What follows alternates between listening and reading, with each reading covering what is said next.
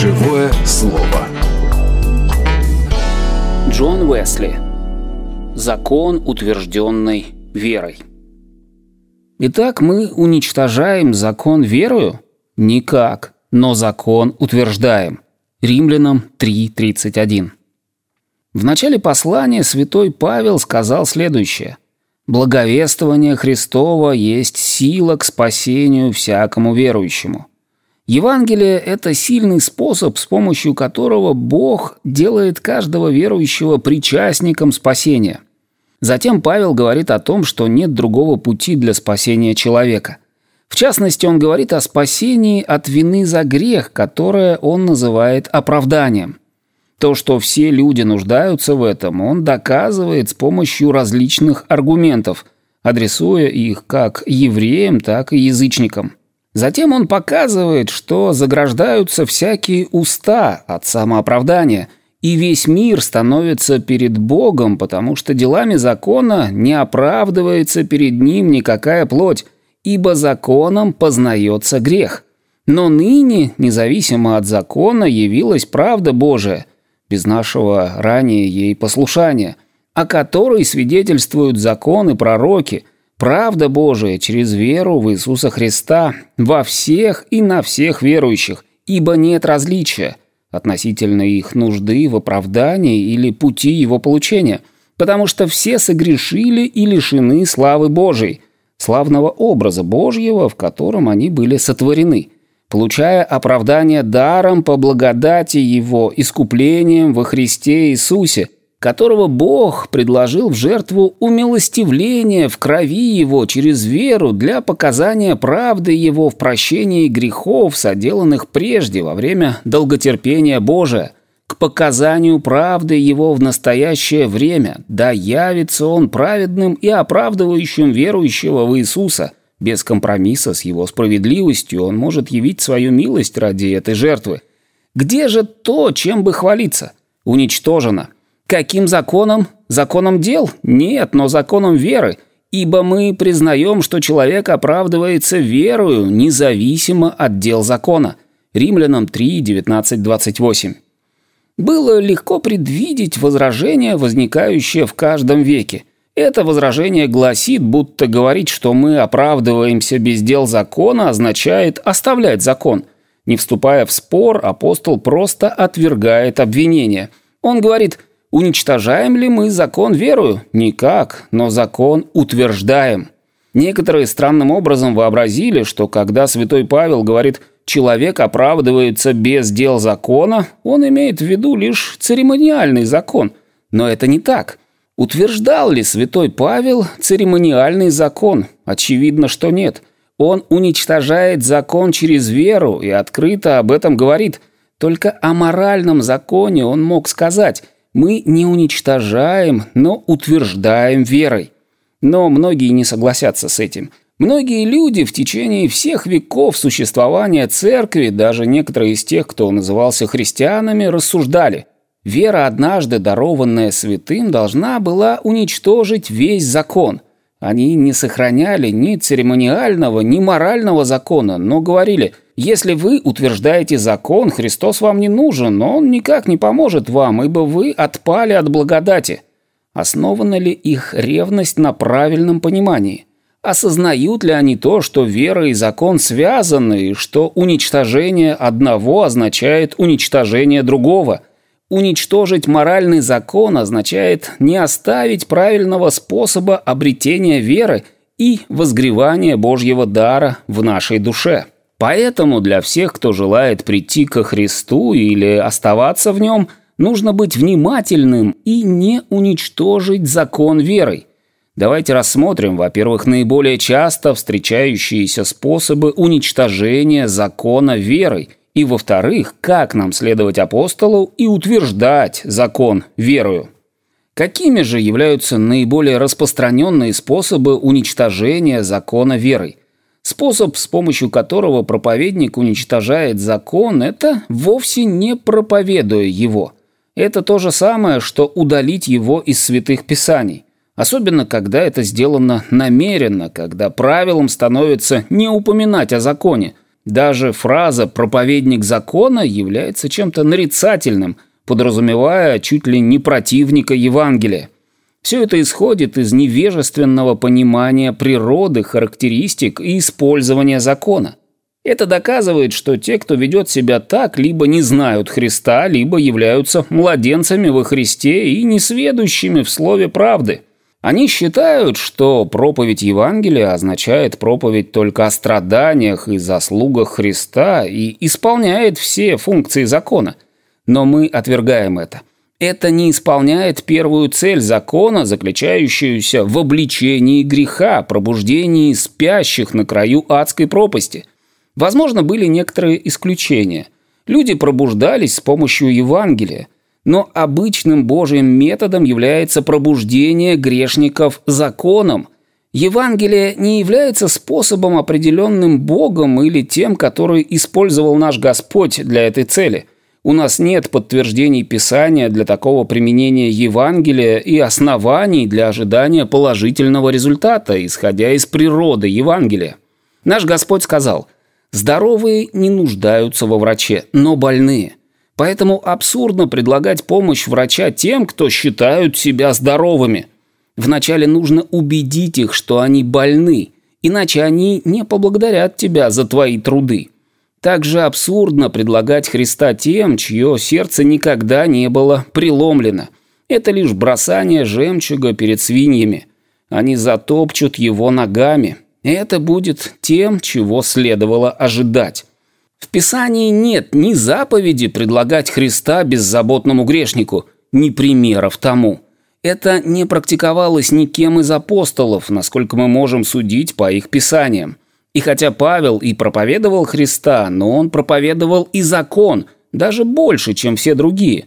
Поэтому он не думал, что Евангелие служит той же цели, что и закон – Самая первая из записанных проповедей Павла содержит следующие слова.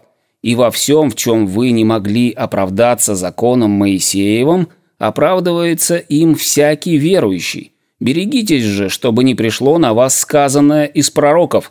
Смотрите, презрители, подивитесь и исчезните, ибо я делаю дело в одни ваши, дело, которому не поверили бы вы, если бы не рассказали вам». Деяние 13, 39, 41.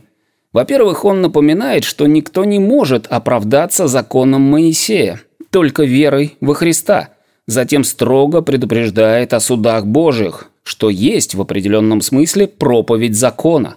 В следующей проповеди язычникам из Листры 14.15 и далее мы не находим упоминания о Христе – Целью этой проповеди является призыв отвернуться от идолов к живому Богу. Темничному стражу, когда тот вбежал в темницу и в трепете припал к Павлу и Силе, Павел мгновенно сказал «Веруй в Господа Иисуса Христа» Деяние 16.29 и далее. И в случае с человеком, так глубоко облеченным в грехе, кто не сказал бы того же. Но Павел обращается совсем по-другому к афинянам. Он обличает их суеверность, невежество и идолопоклонство. Он призывает их к покаянию в виду грядущего суда и воскресения из мертвых. 17, 24, 31. Когда Феликс призвал Павла, дабы услышать от него о вере во Христа, вместо того, чтобы проповедовать Христа в вашем смысле, он говорил о правде, о воздержании и о будущем суде. До тех пор, пока Феликс не пришел в страх – 24, 24, 25. Следуйте его примеру. Проповедуйте Христа беззаботным грешникам, говоря с ними о правде, о воздержании и о грядущем суде. Послания Павла направлены не к неверующим, как те, о которых мы сейчас говорим, но к святым Божьим в различных местах. Несомненно, он говорил им о Христе больше, чем тем, кто живет без Христа. И в то же время все его послания полны закона. Даже послания к римлянам и галатам. В этих посланиях он, что называется, проповедует закон. Из этого становится ясно, что значит проповедовать Христа, как это подразумевал апостол. Ибо, несомненно, Павел считал, что проповедует Христа Феликсу в Антиохии, Листре и Афинах. На примере этого каждый мыслящий человек должен прийти к заключению, что, по мнению Павла, проповедью Христа в полном смысле этого слова есть не только провозглашение любви Христа грешникам, но и провозглашение его пришествия с небес в пламенном огне. Проповедовать Христа означает проповедовать то, что Он проявил в Ветхом или Новом Завете. Поэтому вы также проповедуете Христа, когда говорите – нечестивые и забывающие Бога будут повергнуты в ад. Как и говоря, вот агнец Божий, который берет на себя грех мира. Хорошо подумайте над этим. Проповедовать Христа означает проповедовать все, о чем Он говорил, все Его обетования, все угрозы и заповеди, все, что написано в Его книге. И тогда вы узнаете, как проповедовать Христа, не уничтожая при этом закон – когда мы проповедуем кающимся или верующим, мы особенно подчеркиваем заслуги и страдания Христа, которые, вероятно, принесут наибольшие благословения.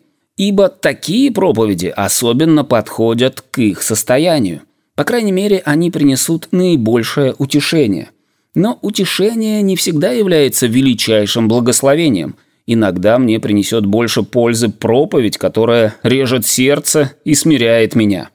Вторым способом уничтожения закона через веру является учение о том, что вера замещает собой необходимость святости. Это дает повод для возникновения множества путей, по которым идут люди. Немногие из тех, кто убежден в том, что мы спасены по вере, рано или поздно в той или иной степени не начинают верить, что святость не важна. Некоторые не верят в то, что вера во Христа полностью делает закон ненужным – и в то же время они полагают, что святость сейчас менее необходима, чем до прихода Христа. Они считают, что могут пользоваться большей свободой в определенных случаях, чем могли до того, как уверовали. Если бы только они могли осознать то, что используют термин «свобода», подразумевая свободу от святости, послушания, это показывало бы, что их суждение извращено – и они виновны в уничтожении закона через веру и предположении, что вера замещает собой святость. Первый довод тех, кто ясно учит этому, заключается в уверенности, что мы находимся под заветом благодати, а не дел, и потому от нас уже не требуется исполнение дел закона. Но кто когда-либо находился под заветом дел? Никто, кроме Адама до грехопадения. Он находился под заветом, который требовал совершенного полного послушания, которое являлось единственным условием принятия. Но никто другой не находился под этим заветом. Ни евреи, ни язычники, ни до Христа, ни после.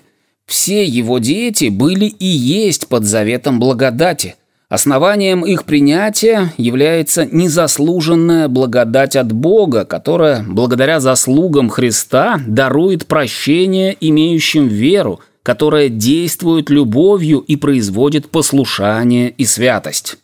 Суть не состоит в том, что однажды от людей требовалось большее послушание Богу или большее исполнение дел Его закона, чем сейчас – Сейчас все добрые дела, хотя и являются такими же необходимыми, как и всегда, не предшествуют нашему принятию, но являются его результатом. Поэтому природа завета благодати не дает вам основания для того, чтобы оставить в какой-либо степени или в какой-нибудь ситуации послушание или святость. Но оправдываемся ли мы верой без дел закона? Несомненно, это так – мы оправдываемся без дел церемониального или морального закона. И если бы все люди были убеждены в этом, это предотвратило бы много зла. Фарисеи впадают в крайность, которая явно противоречит Писанию, что заставляет других впасть в противоположную крайность. Так как некоторые ищут оправдания делами, другие вообще страшатся дел.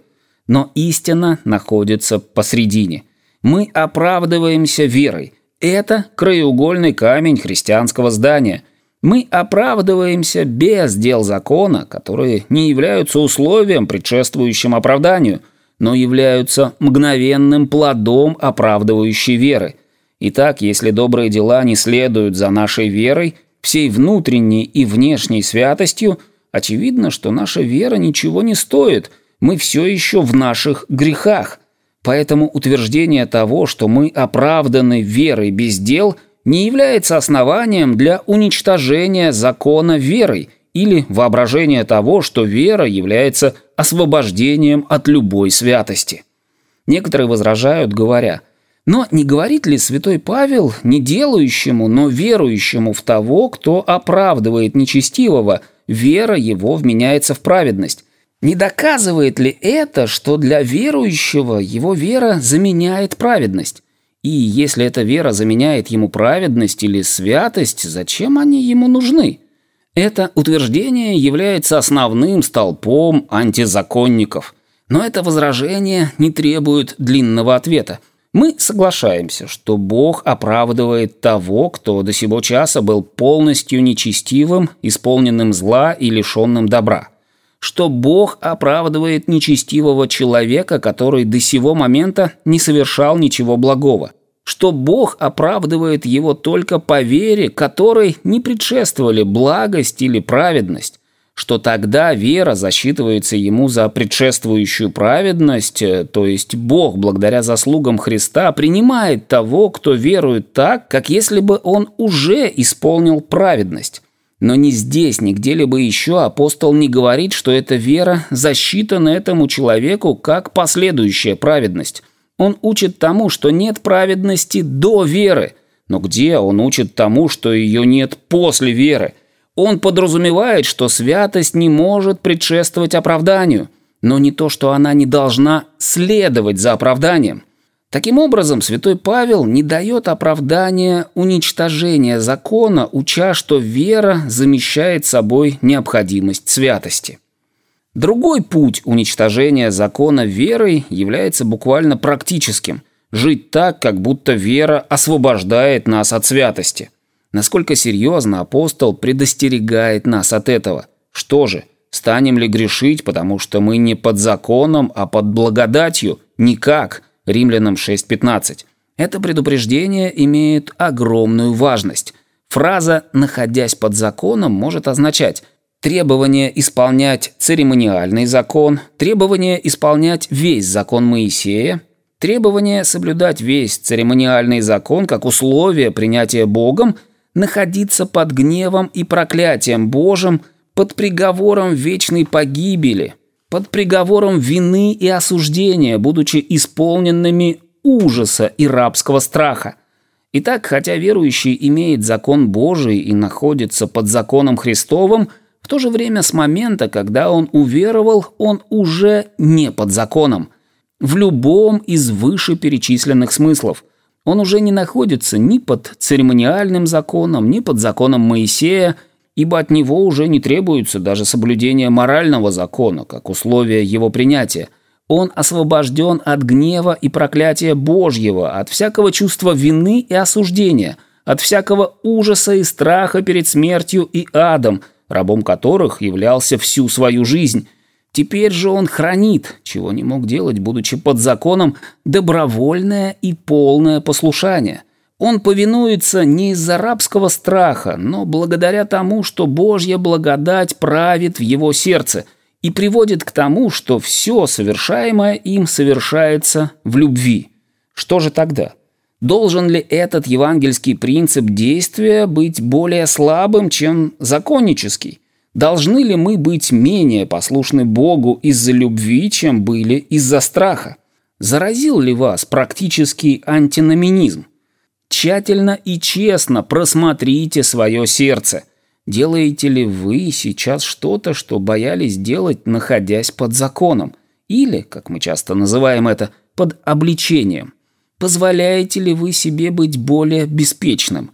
Имеете ли вы больше корысти, чем ранее? Будьте осторожны, чтобы не согрешить, потому что ты находишься не под законом, но под благодатью – Воспринимаете ли вы голос совести настолько же искренне, как ранее? Вернулись ли вы к тому, что было ранее оставлено, потому что шло вразрез с вашей совестью? Научились ли вы говорить «О, сейчас я не настолько скрупулезный»? Пусть же милость Божия значит для вас не меньше, чем огненный гнев раньше. Является ли любовь менее сильным мотивом, чем страх?